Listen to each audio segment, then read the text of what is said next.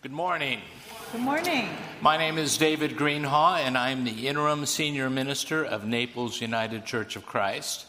And I would say some other things in a minute, but I want to say last week, this congregation extended a call with an overwhelming vote to the Reverend Dr. Mark Williams to be the new senior minister.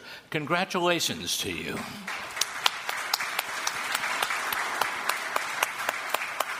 That's what interim is about to help you get from here to there. And you did your work, and I think I've been doing mine. So there we go. So I am so glad to have you here. Thank you very much. Thank you.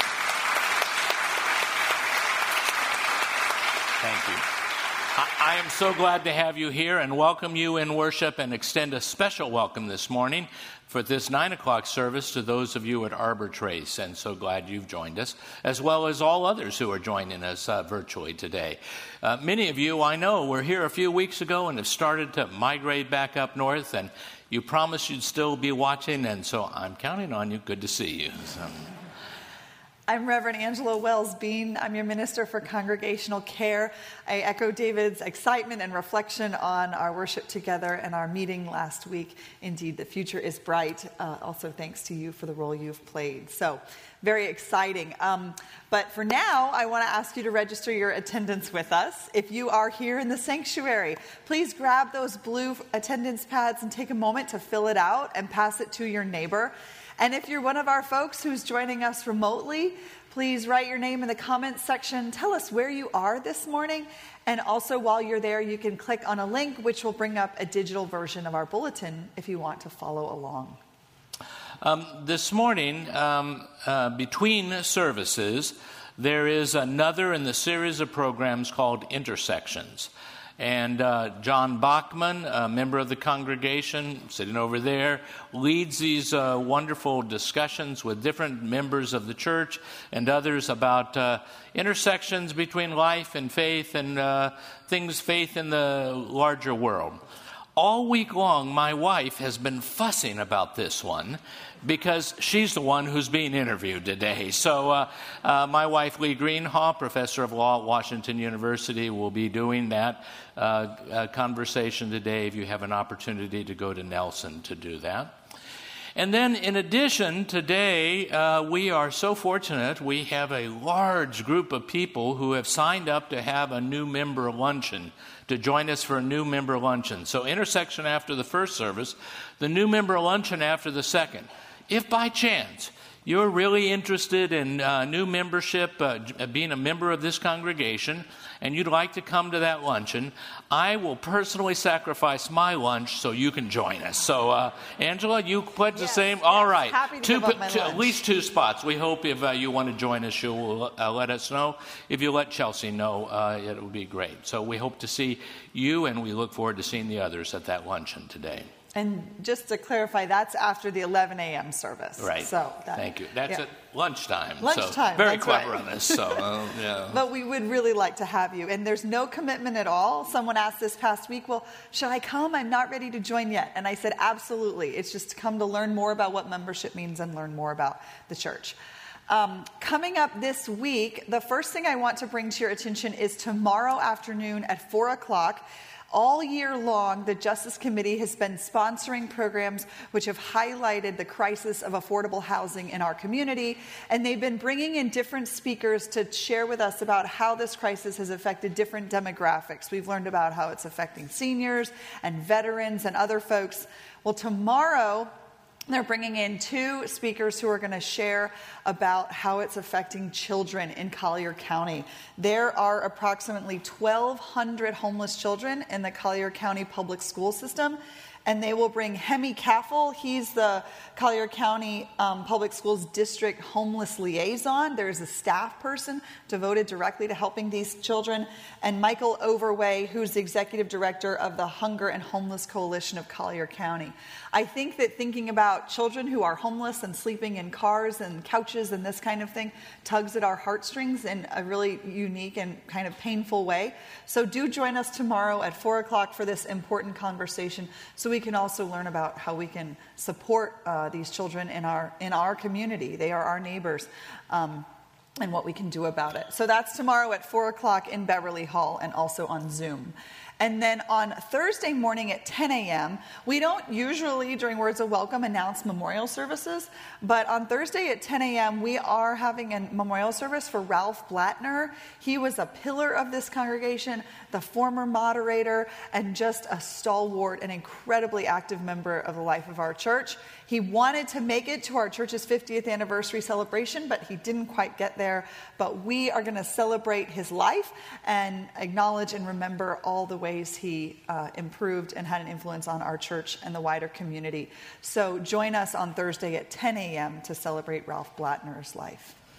And then, lastly, uh, on Friday at 10 a.m., I'm going to teach another class. It's my last class, and uh, fittingly, I guess it's called The End of the World. Uh, it, is, it is actually a reflection on the uh, Christian doctrine. Here it is, the big word eschatology, the doctrine of the last things. A doctrine that seems uh, odd for many of us, especially as we see it uh, in public ways, but I think it's one that helps us reflect not just about the end of the world, but the end. What are the ends? What are the things we hope for? So uh, think of it as a class on hope. I hope you'll join us at 10 a.m. on Friday in Nelson Hall. I think that's it. Let us continue our worship with uh, our, this time this morning with the worship of God. One Easter morning in Louisville, Kentucky, they greeted everyone at the door, all the children, and they gave them a little set of jingle bells to take into worship with them. They were brave souls. And they told them that every time the word Alleluia was said or sung, they should ring their bells. A little boy came into church. They sang, Christ the Lord is risen today. Half of that is hallelujah.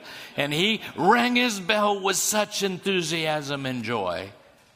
He went home later that day after Easter and he said to his sister, Sing that hallelujah song so I can ring my bell. Let our worship be our hallelujah song so we may ring our joyous Easter bell. Let us worship God. I invite you to turn to your bulletins and join me in our invocation. Let us pray together. We need your presence on the long road, Lord, the road between fear and hope, the road between the place where all is lost and the place of resurrection. Like the disciples walking the road to Emmaus, we are in need of your company Jesus, stand among us in your risen power. Let this time of worship be a hallowed hour. Amen. I invite you to be in a spirit of prayer with me as I offer this morning's pastoral prayer. Let us pray.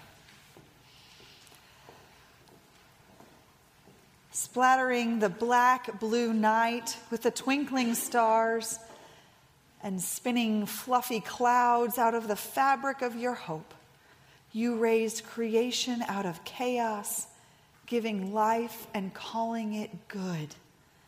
Walking with the disciples down grief's lonely road, you sang of how God raised you from the dead so that listening they might believe, and believing they might understand, and understanding they might obey, going forth to invite all to follow you reaching out your love to us so that we would touch others, filling us with your gifts so that we could be a blessing to the world, piercing our darkness with hope so that we might bring healing to the broken. You raise us to new life.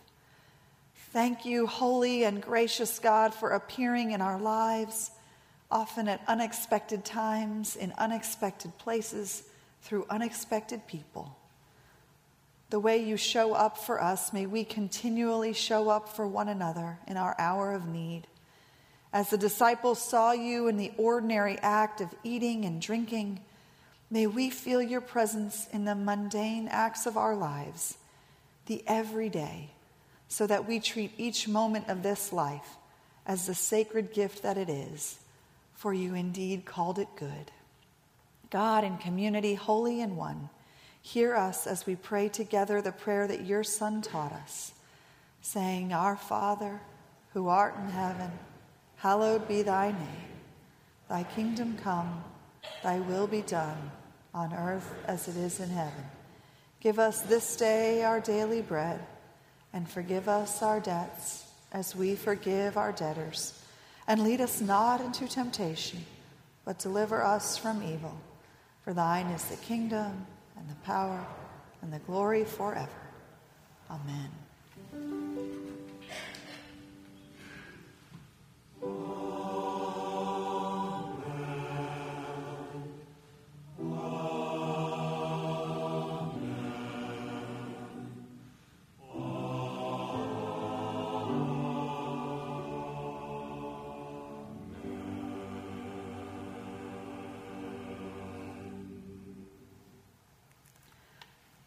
Our scripture reading this morning comes from the Gospel of Luke, chapter 24.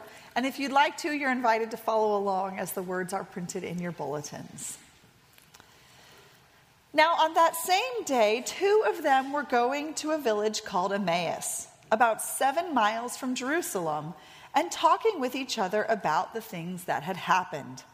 While they were talking and discussing, Jesus himself came near and went with them but their eyes were kept from recognizing him. And he said to them, What are you discussing with each other while you walk along? They stood still, looking sad. Then one of them, whose name was Cleopas, answered him, Are you the only stranger in Jerusalem who does not know the things that have taken place here in these days? He asked them, What things? They replied, the things about Jesus of Nazareth, who was a prophet, mighty in deed and word before God and all the people, and how our chief priests and leaders handed him over to be condemned to death and crucified him. But we had hoped that he was the one to redeem Israel. Yes. And besides all this, it is now the third day since these things took place. Moreover, some women of our group astounded us. They were at the tomb early this morning, and when they did not find his body, they came back and told us that they had indeed seen a vision of angels who said he was alive. Some of those who were with us went to the tomb and found it just as the women had said, but they did not see him. Then he said to them, Oh, how foolish you are, and how slow of heart to believe all that the prophets have declared. Was it not necessary that the Messiah should suffer these things and then enter into his glory? Then, beginning with Moses and all the prophets, he interpreted to them the things about himself in all the scriptures. As they came near the village to which they were going, he walked ahead as if he were going on. But they urged him strongly, saying, Stay with us, because it is almost evening and the day is nearly over. So he went in to stay with them. When he was at the table with them, he took bread and blessed it and broke it and gave it to them. Then their eyes were opened, and they recognized him, and he vanished from their sight. They said to each other, were not our hearts burning within us while he was talking to us on the road, while he was opening the scriptures to us? That same hour, they got up and returned to Jerusalem, and they found the eleven and their companions gathered together. They were saying, The Lord has risen indeed, and he has appeared to Simon. Then they told what had happened on the road and how he had been made known to them in the breaking of the bread. May God bless our modern hearing of this sacred story.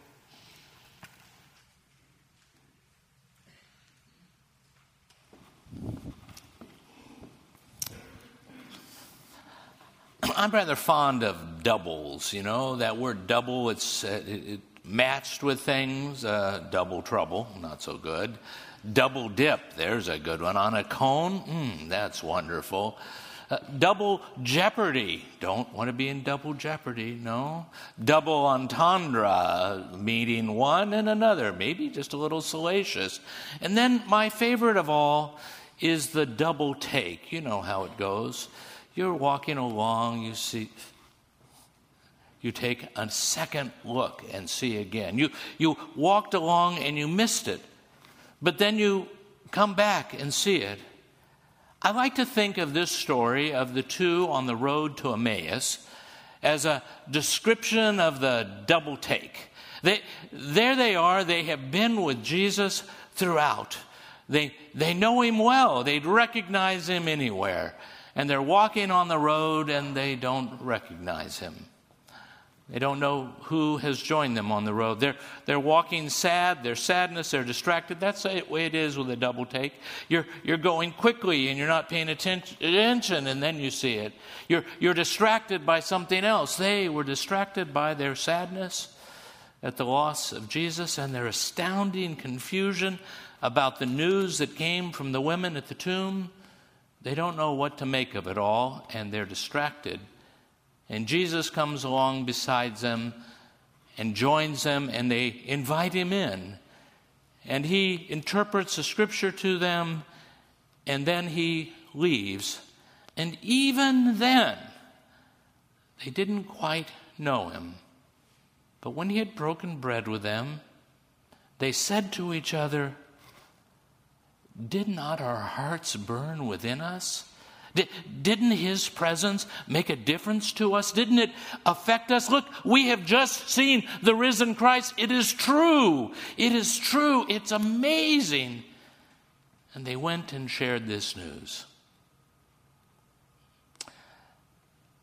When our son, grandson Sam was born, he was our second grandchild.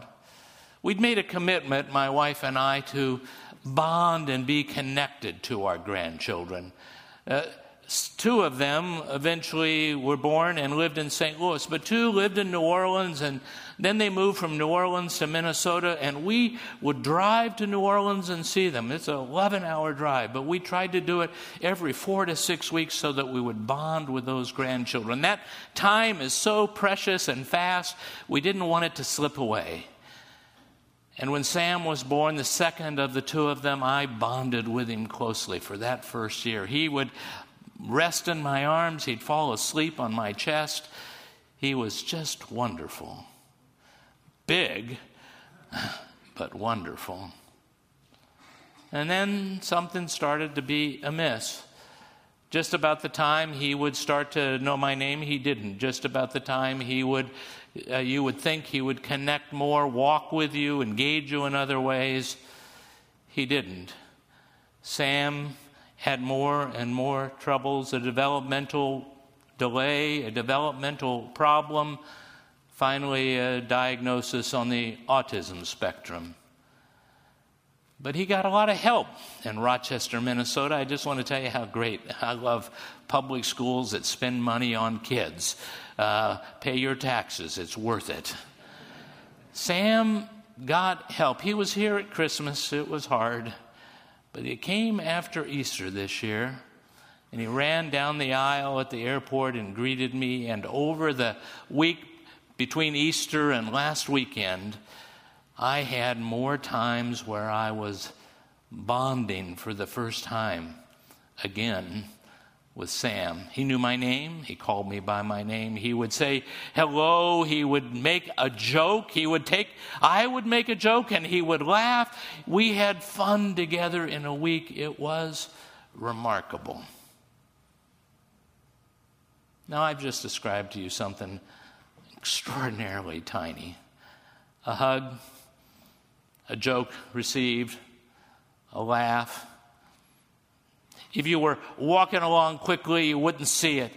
But I've done a strong double take, and what I know is right there a miracle has happened. Life has happened. He's been shaped and grown and developed and able to connect, and I'm so excited about it. I'm so pleased at the progress he's made. I'm so glad that we're bonding again. I'm so happy about it. I'm describing Sam and myself, of course. But you know what I'm talking about, don't you? There are little things, not, not huge things, little things that happen that, that show us signs of life. Uh, an old argument you had with a friend, finally there was a moment for reconciliation. Most people wouldn't even know it happened, would walk right by it, but you saw the healing that took place. Uh, all sorts of conflicted uh, situation can be transformed. Moments of poignant saying goodbye to someone you love, mm, not much. A squeeze of a hand before they died. Any sort of sign, any sort of presence that says, Did not your hearts burn within you when you were there for that small thing that was so big? What is it the disciples do? They sit in the presence of Jesus and they eat a meal and they hear him interpret things they've seen and they recognized not just the risen Christ, but the power of God to reconcile, to give us love, to give us hope, to hold us tightly. That that's the power of the resurrection. It's, it's big, no doubt, but it is big in really small ways. It is big in the sort of ways that is just a hug, a handshake, a kiss, a hold, a word spoken, forgiveness received. It is so big. Don't walk by it and fail to see it. Stop and do a double take because it is the power of Almighty God. Amen. As you walk down the road, as you go through life, see if you can see the risen Christ. And if you miss Christ the first time, stop. Look again. It may be that he is in the most remarkable small thing that changes your life, that warms your heart, that lifts your burdens, that gives you hope. Go today on the road, trusting and obeying. Amen.